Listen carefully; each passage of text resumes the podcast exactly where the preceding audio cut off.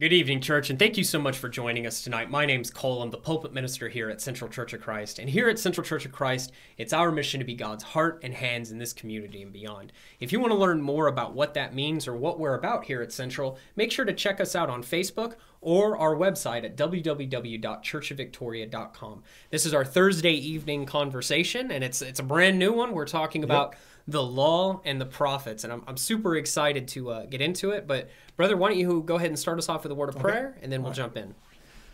Heavenly Father, thank you so much for the opportunity that we have to uh, be called your children. Uh, we know the love and the grace and the mercy that you've showered on us to, to give us that opportunity. We know that it came from Jesus.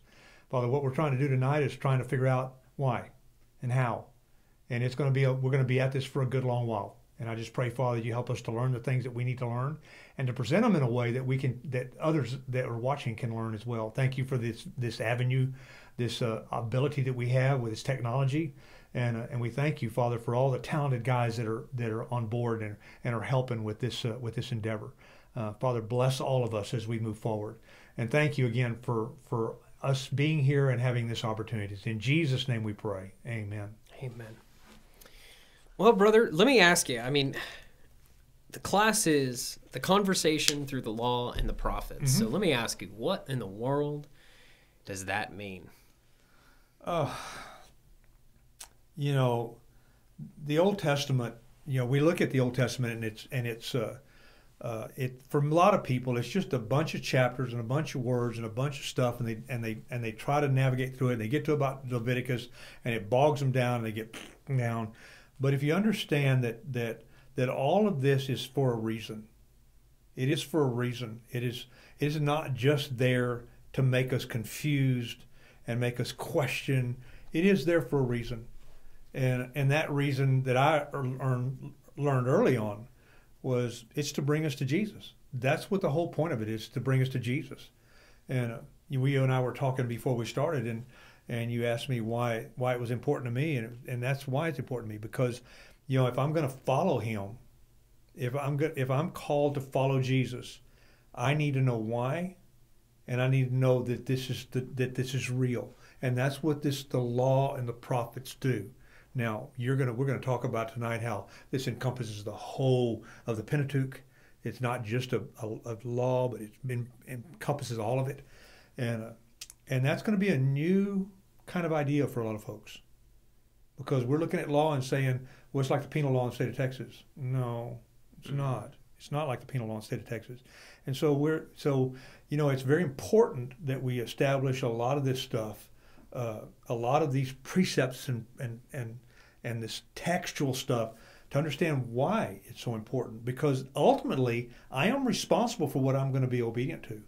I'm going to be responsible for the who I, the one I follow, and people are going to follow someone they believe in. They're not going to follow someone they don't believe in. You know, that's in a that's with children, that's with mates, that's on the job, if you don't if you don't believe in this eldership and don't believe in this church and the mission of this church, are you going to really follow or are you going to start to try to put an agenda together yourself? You see what I'm saying? It works in everything we do.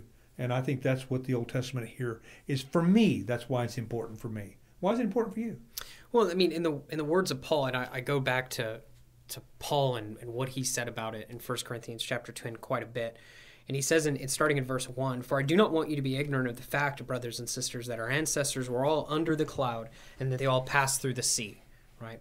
They were all baptized into Moses in the cloud and in the sea. They all ate the same spiritual food and drank the same spiritual drink. For the what they for they drank from the spiritual rock that accompanied them, and that was Christ. That rock was Christ. Now we'll eventually get there and talk about that exact situation.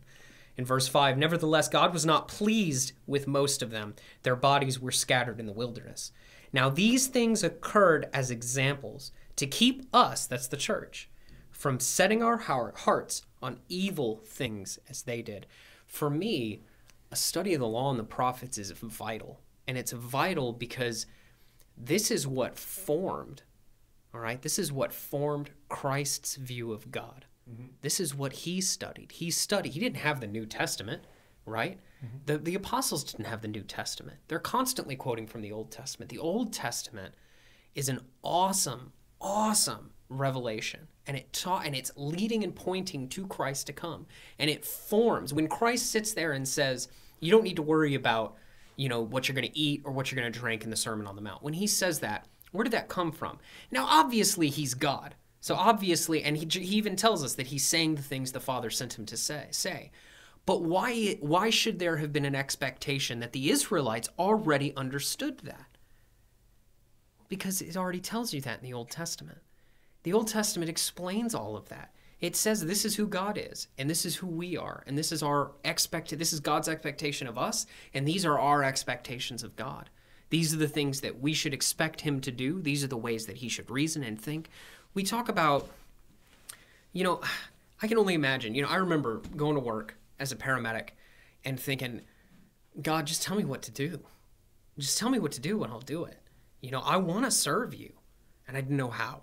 Mm-hmm the Old Testament can help teach us how. And I'm not talking about, you know, uh, all the different little stipulations of the Levitical code and things like that. We have a new priesthood. That priesthood now is Christ. It's in the order of Melchizedek. We are all priests in that priesthood. We, have we, got a new shebang going on under yeah. Christ, okay? Got a whole new kit and caboodle. But it can teach us the heart that we should have the heart that we should have towards God and the heart that we should have towards other people. When it's vital, it's vi- the Old Testament is vital for us understanding who God is mm-hmm. and the expectation that we that He has of us and the expectation that we have of Him. In Romans, Paul will point out that the Israelites are supremely blessed because they had the oracles and the prophets. Mm-hmm. They had the law. They had all of these things. They knew of God before any other nation. It's a it's an important thing. Now it's like I said, it's not important because of you know it's going to show me how to worship and it's going to no no no. The new testament does all that. The new testament explains what all that is. But when we get to certain places in the new, in the old testament and we'll get to many of them lots and lots and lots. I mean it's going to take us a long time. And we're going to get to a lot of things. When we start talking about abraham we start talking about moses and and those those those pillars of the faith uh, we're gonna we're gonna connect it back. I mean, there's things that were said to Abraham that are talked about in, in the book of Galatians. There are things that are talked about about Moses that are talked about in the book of Hebrews, and we're gonna go look at those things and say, okay, see, this is what he was pointing to. This is where we are, and it's pointing directly to us. You know, and we know from the book of Hebrews that that uh, that only together with us, only together with the church and the blood that Jesus shed, could they be made perfect. So the law hinged on Jesus coming and shedding his blood and being and resurrecting on the third day. You know why it matters to me? What is it? Because a lot of people look at the horrible things that go on in life and they go, why doesn't God care? Mm-hmm. And that's, to me, a travesty. It's a travesty because it shows a lot of times the ignorance we have. God vastly cares. I mean, John 3.16 really sums it up, right? For God so loved the world, he gave his only begotten Son, that whosoever shall believeth in him shall not perish, but have everlasting life. You know, I mean, that really sums it up. He gave his only Son for goodness sake. He didn't just give his only Son. This was the plan of the ages. Ephesians will say before even the foundation of the world, he had the church in mind. Well, if he had the church in mind, then he certainly had Christ in mind. And yeah. if he had Christ in mind, he had the work before Christ. But how did he accomplish it? What did he have to go through to do that? Yeah. How many thousands and thousands of years and how many how much time and energy and effort and people did he spend on bringing us to Christ? Absolutely. On bringing redemption. Absolutely. It's the work and plan of the ages. And he did it. To say that, oh my gosh, all these bad things happen and God doesn't care, I want to go, oh my gosh, he cares so much. He cares. He, it, it absolutely, and I, and I made a comment one time, and I think just a while back about, I think on a, in a communion thought, and I said, if you want to see the rightness of God and the righteous righteousness of God, go to the cross. That's what shows the righteousness. That shows that God absolutely does care. He absolutely does. And this book, the Old Testament, is full of showing how much God does care in our lives. When you start talking about about uh, you know heroes you know that that that did had had when you when we will get to a place where we talk about Gideon, a guy that says, "Man, why me? I'm a runt. I'm nobody. I'm the least in the king in the in my father's house. My father's house is the least in the in the whole tribe, whole family. I'm nobody." But God uses nobodies because he does care and he's got a plan. And when we start saying, well, well, I don't know, God must not care. No, just because you don't know what God's plan is doesn't mean he doesn't have one.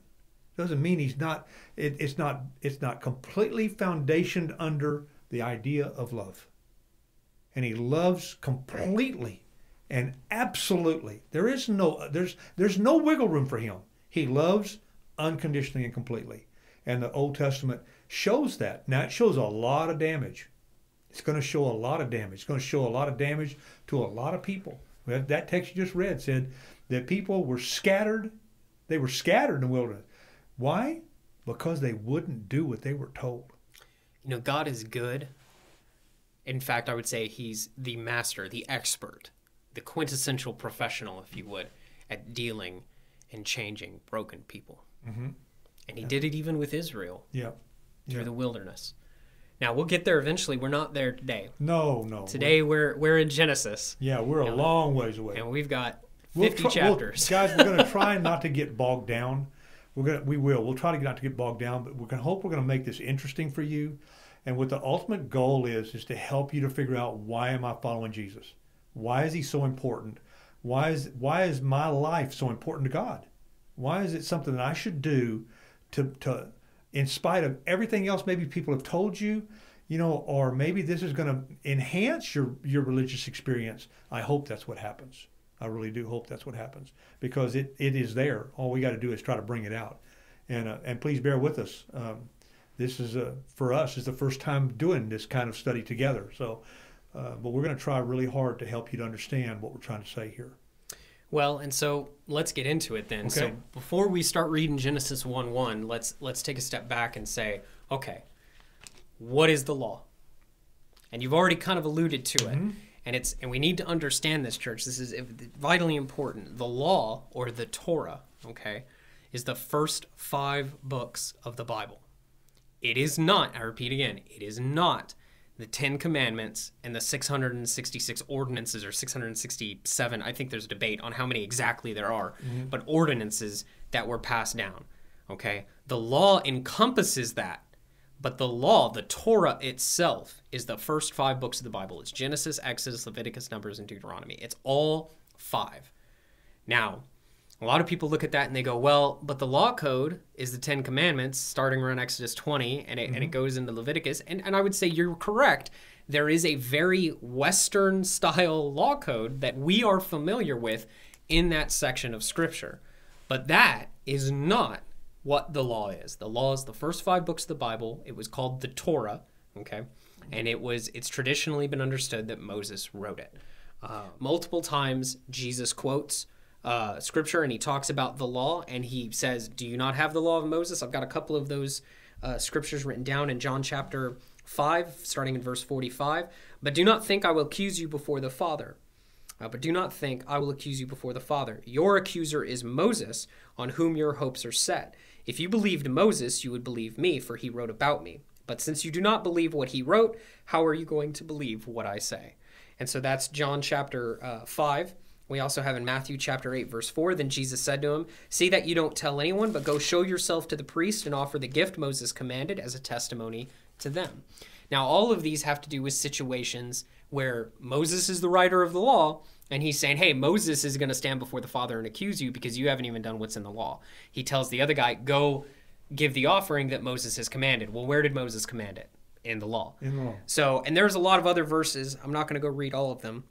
But we have Matthew chapter 19, verse 7 and 8, Mark chapter 7, verse 10, Mark chapter 12, verse 26, Luke chapter 16, verse 29, and Luke chapter 24, verse 44 are all different sections in the New Testament in the Gospels where Jesus makes a reference to the law and he makes a reference to Moses writing it. Now, for a lot of scholars today, for a lot of teachers today, uh, it's unfortunate, but that's not sufficient. They look at this and they say, no, there's you know the the law develops slowly over time. I I don't know what it is with guys with advanced degrees today and things happening slowly over time, but it seems to be their go-to. Everything, you know, it happens slowly over time and and this person wrote this much of it and this person wrote this much of it. What you need to understand church is there's no physical evidence of that whatsoever. They don't have any documents. They don't have any documents from antiquity. Well, you know, I've, I've got a lot of opinions on it, but The reality is they Well, have your no. Nah, I don't want to. I don't want to get into that. opinion. They have no physical corroborating evidence for these theories. None. None.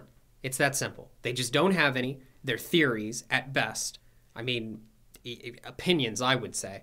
But they're theories that a bunch of these different guys, a bunch of these different teachers have decided this is what it is. Well, the New Testament and Jesus says otherwise. And if Jesus says it, that's good enough for me. I'm not really. I, look, I'm pretty simple. I, I'll debate about who wrote Ecclesiastes or not. But when Jesus says this is the guy who wrote it, uh, that's good. I'm good. Yeah. If, if the king says so, hey, I'll. Well, if I ever come across one of those guys, the reason I want to know is what are they talking about? What are they saying? What are, what's their logic? I mean, what what's the logic that they use? They say, well, it happened over slowly. Well, okay, where do you get that from? Well, there's there are some pieces of the text, like for example, we'll deal with one right off the bat with Genesis one and Genesis chapter two. Um, a lot of guys will say, well, it's two different creation accounts, and so this one, this creation account was written by this person, and this creation account was written by this person.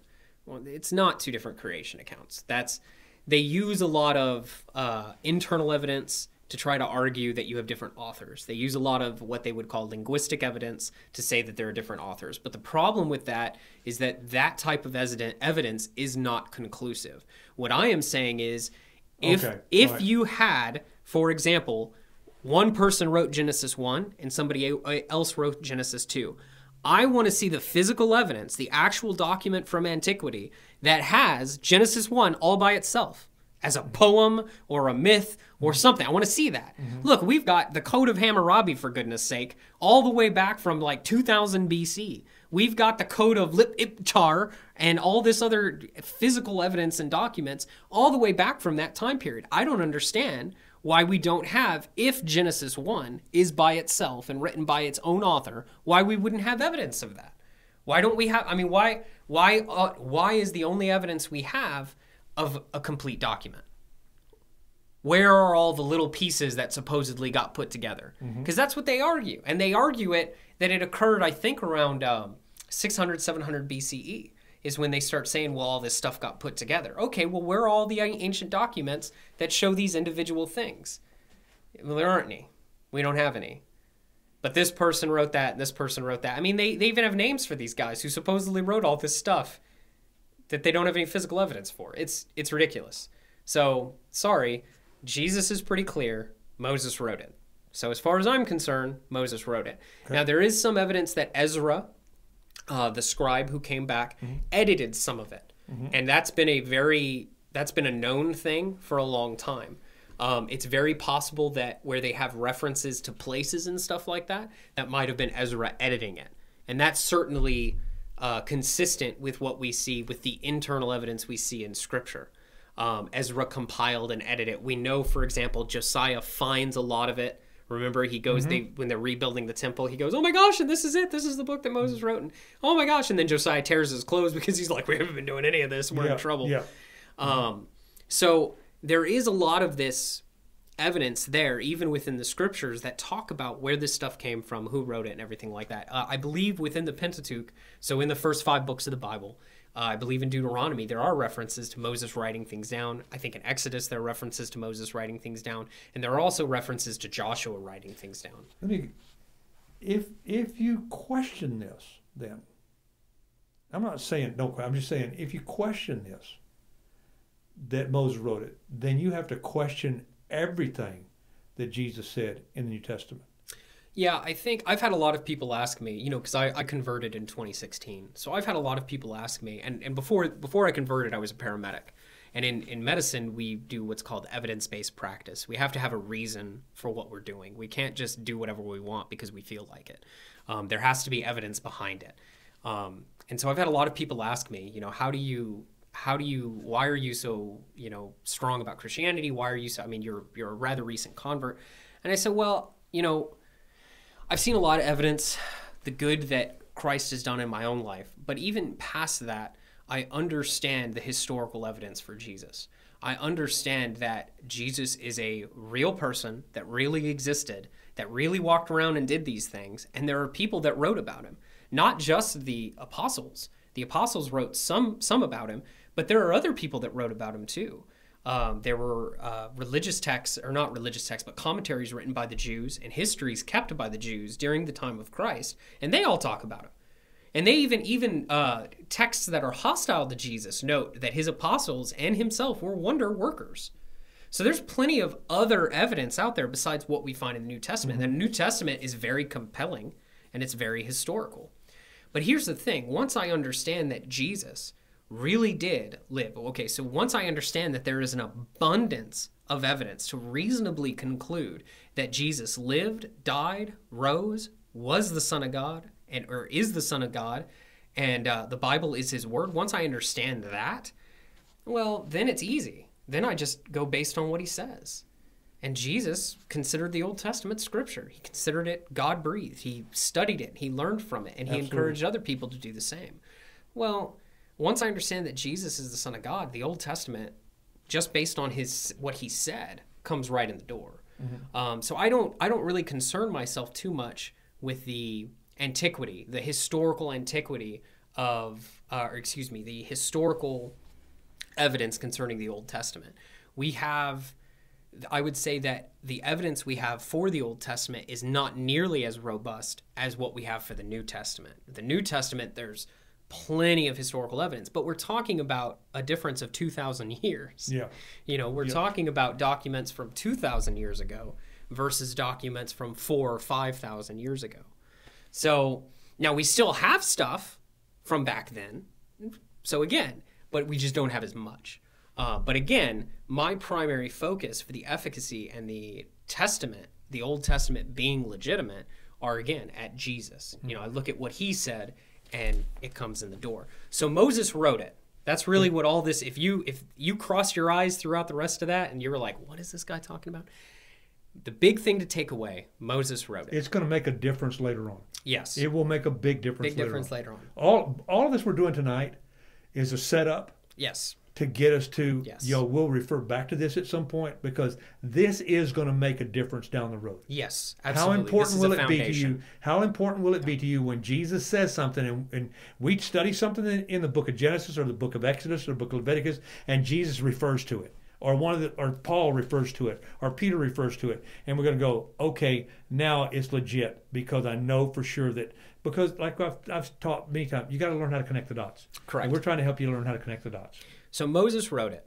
That's that's a big big question to mm-hmm. answer. Who wrote this thing? Now, who did they write it to? Because the reality is, just like the New Testament, these books were not written to you and me.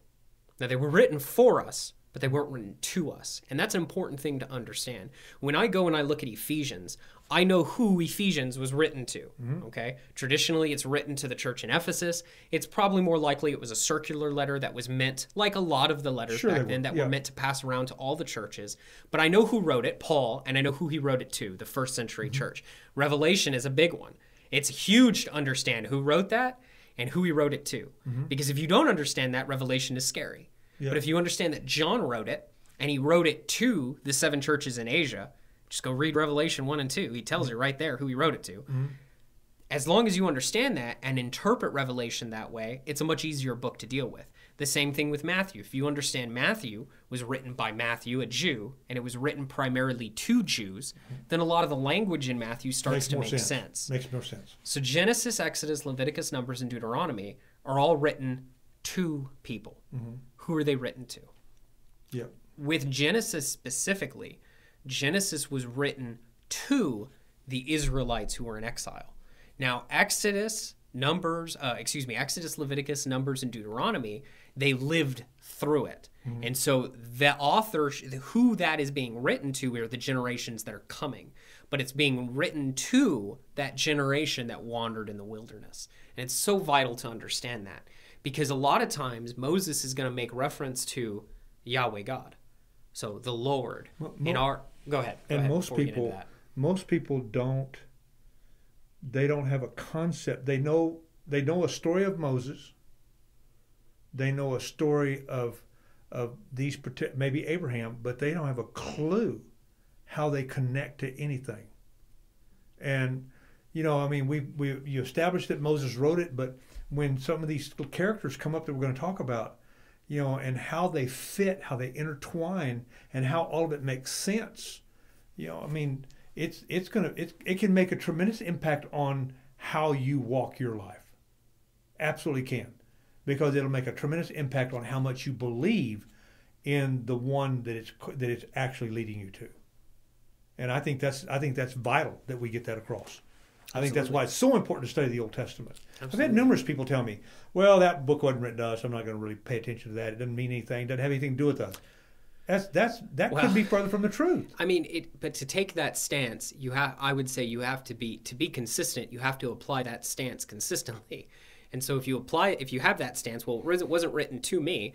Well, then why bother reading scripture at all? Well, but, None of but Scripture the was written individual that to told me you. that, the individual told me that wasn't consistent in anything they did anyway. Oh well, I mean, But look, but I, you know, ultimately, ultimately, that person believed the text, was baptized in Christ, lived faithful to God, and died, and I believe is is with God today. well, and that's and that's it. That's but that's but he didn't matters. stay pat on it. But I do remember him saying it, and and I do remember having to deal with him through all of that. So there are people out there. Maybe people are watching saying, "Yeah, I'm only watching because you know you guys got to convince me the Old Testament even even matters.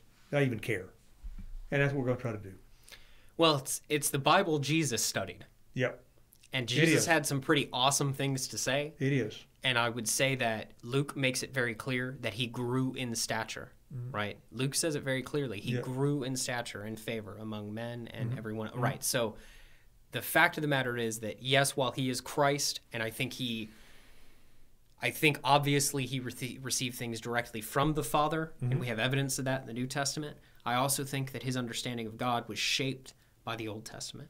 Paul says it's vital for us to understand it so we don't make a lot of the same mistakes that Pratt, the past generations have made. Paul says that it, it's all the difference in the world that the Jews had the oracles and the, the things of God, the prophets, and everything else, the promises, they're keepers of the promises. Paul makes it clear over and over and over again.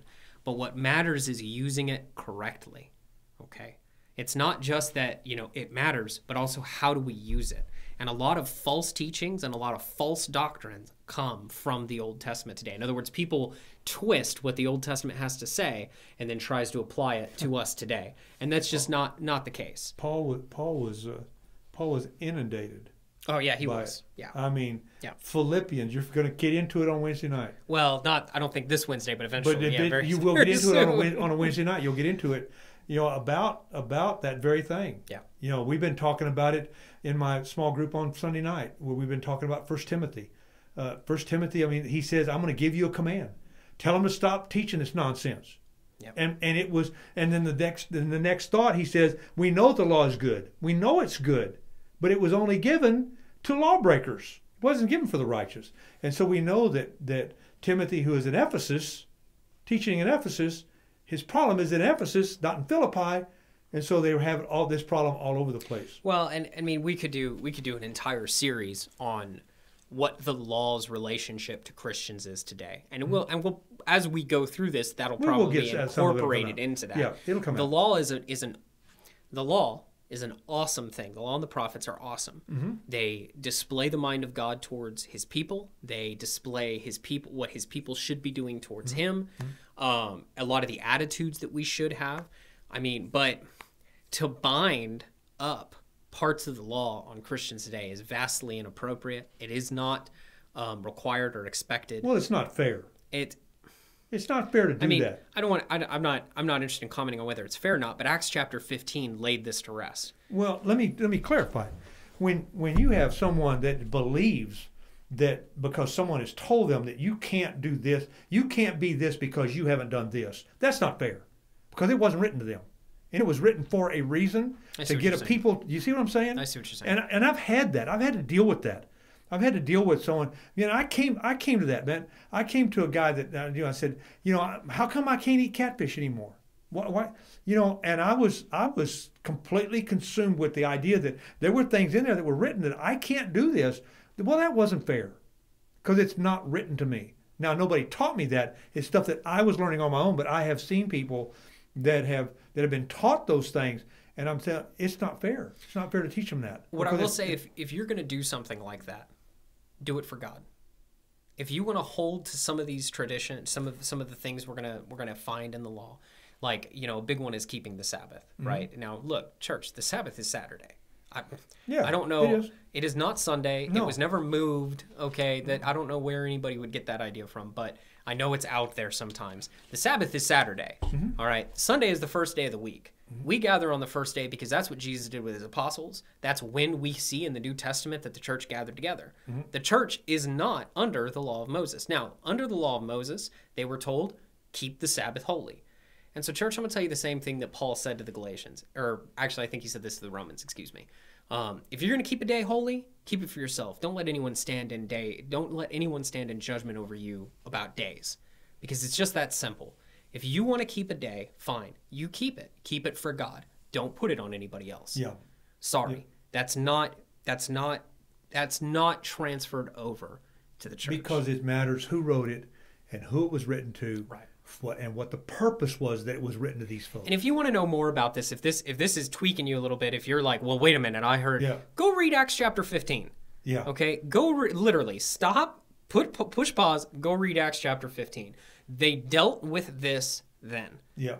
and they said, nope, these are the things that we're going to hold over the Gentiles. Don't eat blood, don't fornicate. Uh, There are four different things. Um, I can't remember all of them right now, but they had, they had a list, and they said, this is what we're going to hold you to. The Gentiles are not held under the law. It's just that simple. So, um, the point though, Moses wrote it, and he wrote it to the wandering tribes of Israel, the ones that were brought out of captivity in Egypt. Okay.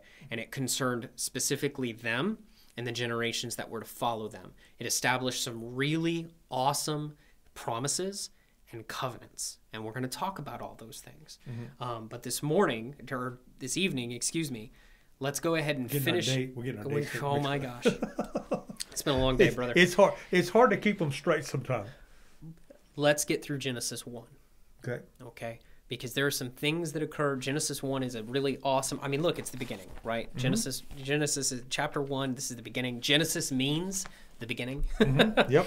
um, and so let's let's look at that in the beginning god created the heavens and the earth. 1 1 this is a huge statement. Hmm. And it says a lot of things. It says that god created the heavens and earth. Now one thing i want to note church is it doesn't tell us how yet. Now he's going to get into that in a little bit. But this is not a baseball bat to beat people up with. It's important for us to understand that. Who created everything? God. God did. How'd he do it? Well, it says he said, "Let there be light." Mm-hmm. Well, but what happened? Right? Let's let's keep going here for a second. Right now, the earth was formless and empty. Darkness was over the surface of the deep. And the spirit of God was hovering over the waters. Now, that's that picture of chaos. Mm-hmm. The wa- the earth is covered in raging oceans and water, and it's tumultuous and it's back and forth and it's chaos. That's what we're supposed to understand here. Okay. Then it says in verse 3 And God said, Let there be light. Now, this begins a whole cascade of things. Verse 6, And God said, Let there be a vault between the waters to separate water from water. And verse 9, And God said, Let the water under the sky be gathered to one place, and there's land. And then verse 11, Then let the land produce vegetation. Okay. Now it goes on and on and on. And it it's the stars in the sky. He creates those. He creates the animals. He creates the birds. He creates the fish. Why is this so important for people to understand? Well, God, God created a a a, a, what's the word I'm looking for? He created a world that was no longer in chaos. It's part of it. He did bring order He to the order, chaos. brought order to the chaos. Absolutely, that's part of it. Yeah. Now, if I was an Israelite living under living as a slave in Egypt, do you know how many gods the Egyptians had? Oh, a bunch. Do you know what they were all made up of? Um, Creation. Yes. Romans- Create, created things are creation. Yes. Romans chapter 1, Yeah. right? The Gentiles did not honor him even though they knew there was God, they did not honor him and give him thanks. Yeah. But they they worshiped the creation rather than the creator. Yeah. creator. So the Israelites are coming out of Egypt. They've been inundated with all of these gods and all of these these things. You remember what the plagues were? They were gnats, they were darkness, they were mm-hmm.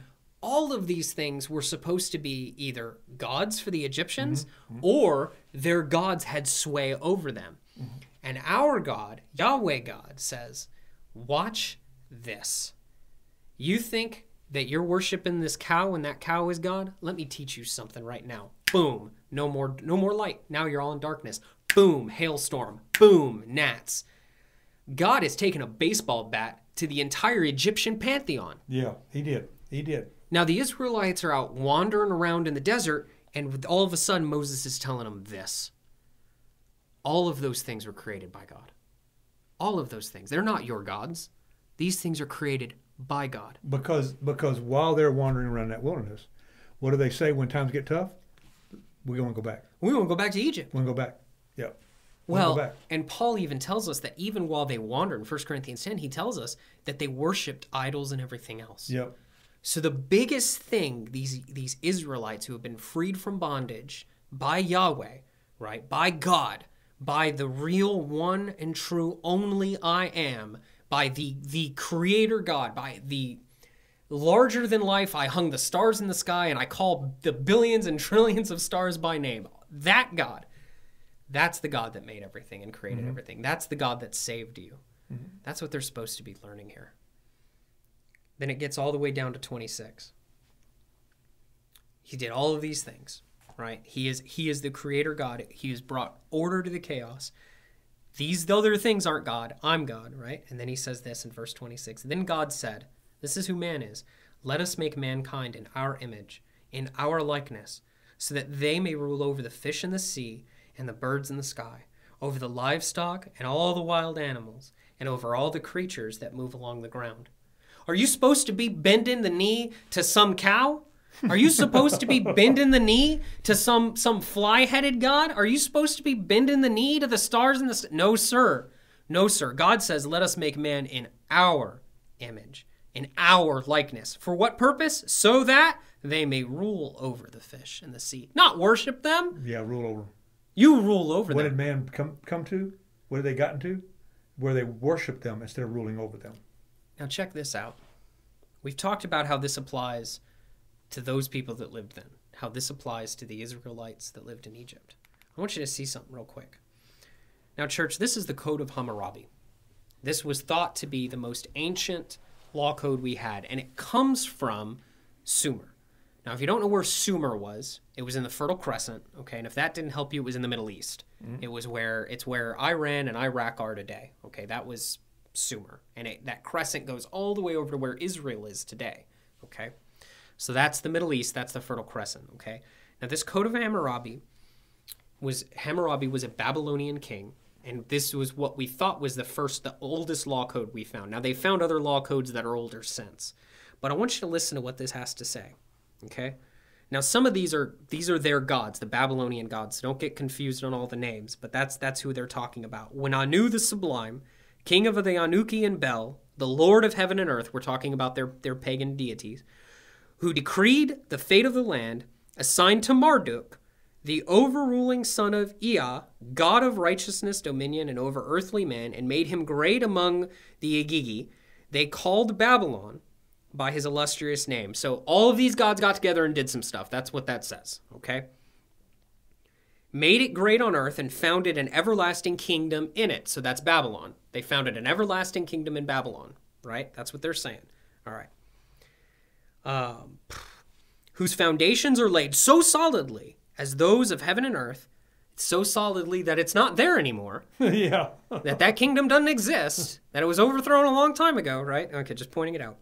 Uh, then Anu and Bel, again, these gods, called by name me, Hammurabi, the exalted prince, who feared God to bring about the rule of righteousness in the land, to destroy the wicked and the evildoers, so that the strong should not harm the weak, so that I, Hammurabi, should rule over the black headed people like Shamash and enlighten the land to further the well being of mankind. now, this isn't the only ancient law code we have. I'm not going to read any. I've got the others sitting right here. Right, I've got the code of Ur-Nammu and I've got the code of Lipit-Ishtar. But we're not going to read But they through basically those. say the same. They say thing. the same thing. They have this preamble that says, "Oh look, these gods have anointed me to rule over everything and bring righteousness and to protect the weak," and and they they say the same thing. Now that is the type of thing that was going around around back then. Okay, that's the idea. God has chosen this king to rule. Fans of history might remember the divine right from the Middle Ages. that was a very similar theory. Yeah, man doesn't have anything. To, the writer of Ecclesiastes would say there's nothing new under the sun. Yeah. Sometimes he really hit the nail on the head. but listen to what God has to say in verse 26 again. Then God said, Let us make mankind in our image.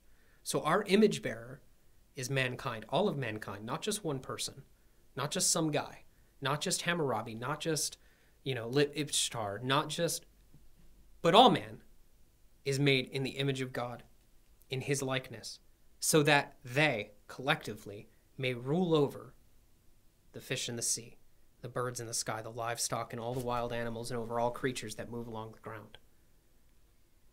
This was a radical statement for this day and age. When Moses looked at the Israelites and said, First of all, all those gods that you worship, yeah, they were created by the one true God. And then he said, not some god king is supposed to rule over you. Not some one person did God select. That's not what this is. We are all made in his image and his likeness. This is groundbreaking, radical stuff. And when you put it in its proper context, when you realize that these this is written to a people who have lived in bondage their whole life for 400 for hundreds of years. They've lived in bondage, they've been abused, they've mm-hmm. been hurt by a culture that existed and now they've been freed. And now every day they're following a pillar of smoke. And at night they're following a pillar of fire. And they're following these people, this, this awesome God out of Egypt. Don't you think they'd have some questions? Hmm. They just watched the awesome work of our God in bringing all of these plagues, some of which they were spared from. Right? It's dark everywhere, but over there. Yeah. you know, they've seen this amazing display of power. Mm-hmm they have some questions. Well, our God has some awesome answers. Yeah, He does. You know, people today say they lack. They they they don't know why they're here. You know, why did God do any of this? Why? Well, Genesis chapter one tells us. Well, that's what we're trying. We're going to try to help them to understand. Genesis one tells us mm-hmm. really clearly. He made us in His image. He made us to be in relationship. We'll see more of that relationship in chapter two. He made us for a reason. The reason you feel at home like there's something missing in your life, that there's there's something I'm supposed to do, is because there is something you're supposed to do. Yeah. And that's serve God. That's serve our creator. Become his child. Because you're made in his image. And he dearly loves you. He loves you so much that he gave his only son for you. Yep. He created the earth you stand on. He created the fish. He liked to fish. He created those. He created them for you to rule over. Mm-hmm. That we are meant to rule over the works of his hand, like the we are meant to rule over the works of his hands like a tre- treasured son. We're not meant for bondage. We're not meant for horrible things. We're meant for good things that he set about. And it's awesome. So that's Genesis 1. I think next class I'm hoping we'll get a little bit farther. but that's Genesis 1 and I think it's a pretty awesome section of scripture. It's it you know, and guys, it's gonna it's gonna matter going through all of this stuff. It seems tedious. You know, it's gonna matter when we get into some of the stuff much later on. You know, to remind you where it came from, why it was here, what's going on, why is why is all this important? Uh, when you look at the call of Abraham, and and you see how far away it was from Moses. I mean, there was there wasn't a there wasn't a, a law that had been given yet, a a code hadn't been given yet, and uh, you know, but this here, what it does, it tells you that you know, with all those other codes that are out there, this one here says, no, no, you don't understand. I'm God, and I created it. Don't ever worship it. You know, it should be a testimony to us today because we worship things all the time that God's created for our enjoyment to give it to us, and we worship it. And that should not be. That's right. So let's pray. We'll be done. Almighty God, thank you so much for this class. Thank you for the, those who are watching. I pray, Father, that they've learned something. And I pray, Father, that they'll continue to watch, that they'll be patient with us as we move forward, striving to get to a place where uh, where they can where they can connect this all together. Father, bless us as we as we prepare for another class. And thank you, Father, for the opportunity we have with this technology again. In Jesus' name we pray.